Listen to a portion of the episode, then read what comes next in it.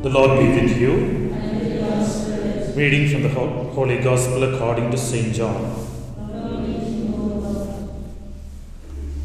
Chapter 1, verses 6 following.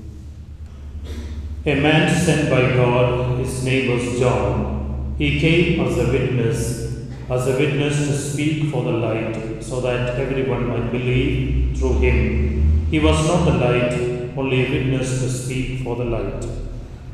This is how John appeared as a witness. When the Jews sent priests and Levites from Jerusalem to ask him, Who are you?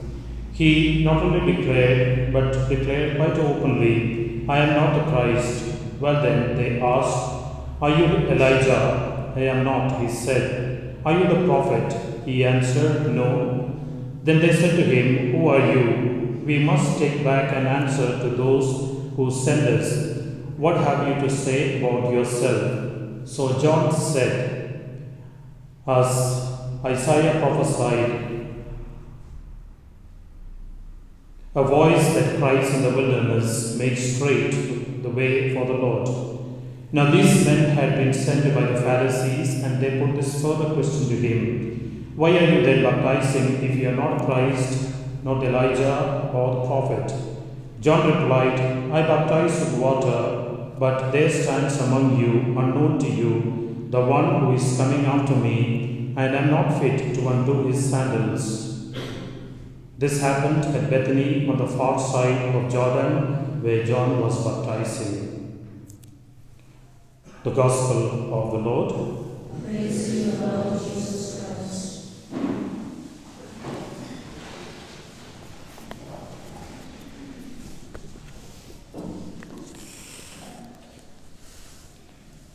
Friends, the readings of today call us to the theme of the day that is called rejoicing or the joy of Christmas, the Savior that we await.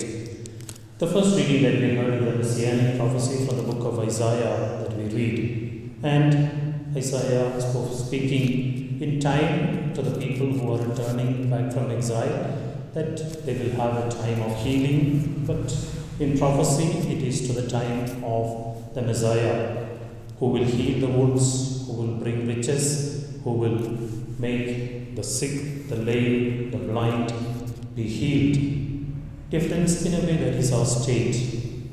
Look back to the Lord. We are poor because we miss God's riches.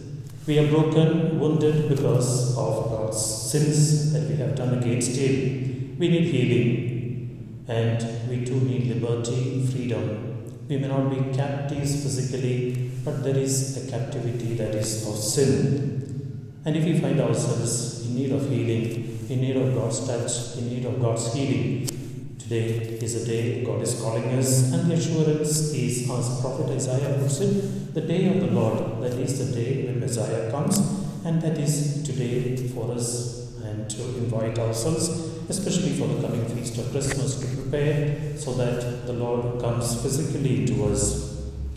Coming to the second reading of today, in fact, the theme is for the second reading that we have rejoicing. Paul, writing to the Thessalonians, in the second letter, he says three things. You know, if you want to remain holy, and that is a mark of a Christian for St. Paul. And we can test ourselves do we qualify to these three marks? First, rejoice always, pray unceasingly, and in all things give thanks to the Lord. If these three things happen in our life, we are true believer, true Christian, and carrying Christ in us. And that is what Paul says. Rejoice always, pray unceasingly, and in all things give thanks to the Lord. I'm sure we give thanks then when everything goes fine, but when God's presence may not be felt in us, when He is in a way absent, or we are away from Him, or sickness, fear, let's say evil things happen to us, can we turn back to the Lord rejoicing, paying, praying a little more, and giving thanks unceasingly? And that is a call of the Lord, and that is true difference, true Christmas. And Paul is calling us to be true Christians when we live with this grace and God's presence assured. Come to the gospel of today. What we hear today is the report of John the Baptist according to the evangelist John. Last Sunday we read from Mark's Gospel, today is from uh, Gospel of John. When a John, not merely narrating incidents as history, but he is a theologian or a philosophy behind. His writing has got a theme of light, darkness to light is something. And this is what, in fact, he will begin. Begins with the clarity and brings his light. And John, who brings not the light, but he is a witness to the light. John's Gospel is also uh, qualified by another. There are a lot of questions that you will find in the Gospel of John, starting from the first. Where do you stay? No, the apostles asking Jesus, Who are you? Or in front of when Mary asked for the favor to Jesus at Cana, What is that to me? Lot of questions. Nathaniel asking, What good can come out of?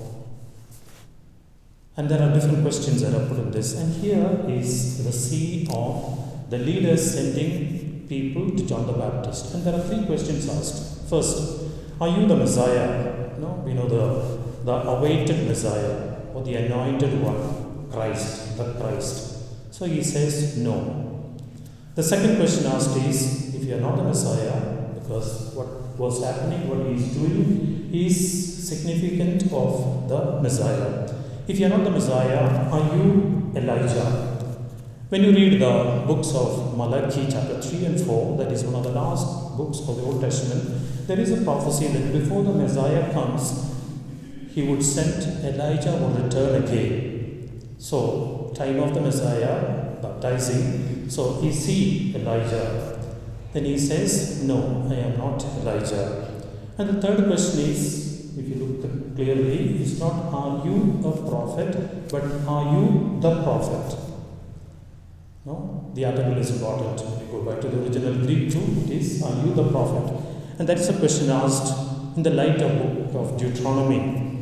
Now Moses said, when the Messiah comes, God will raise up prophets among you, prophets from you. So, in the light of that is a question: Are you that prophet? And he does not say yes or no, but he answers, here stands and he sees, he speaks about his humility and the baptism. The new baptism that Jesus the Savior will give is a baptism of not only repentance but anointing with fire, a complete conversion. Dear friends, the call to us today is this theme of the day joy. I'm sure we have all seen the word joy, and there are many, many reflections that we make on this J O Y, the three letters no? Jesus, others, and you. And one theme, most Christmas cards, most trips are written with that letter, joy. Not happiness. Happiness sometimes can come to us from things and from people. But joy is something that is holy, something that is divine. And when can we have it? And the order is important Jesus, others, and you for me, each of us.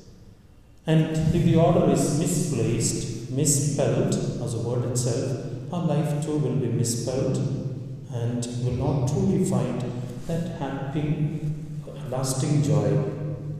That is when Jesus is the most important to us. Others come to me before my own interest, my own happiness, and I remain as John the Baptist would say, that act of humility, the last. And I'm sure that is what we are preparing for. Dear friends, let's pray for this grace that God comes to us, we experience, prepare our hearts for the true joy when Jesus will be born in us, in our families.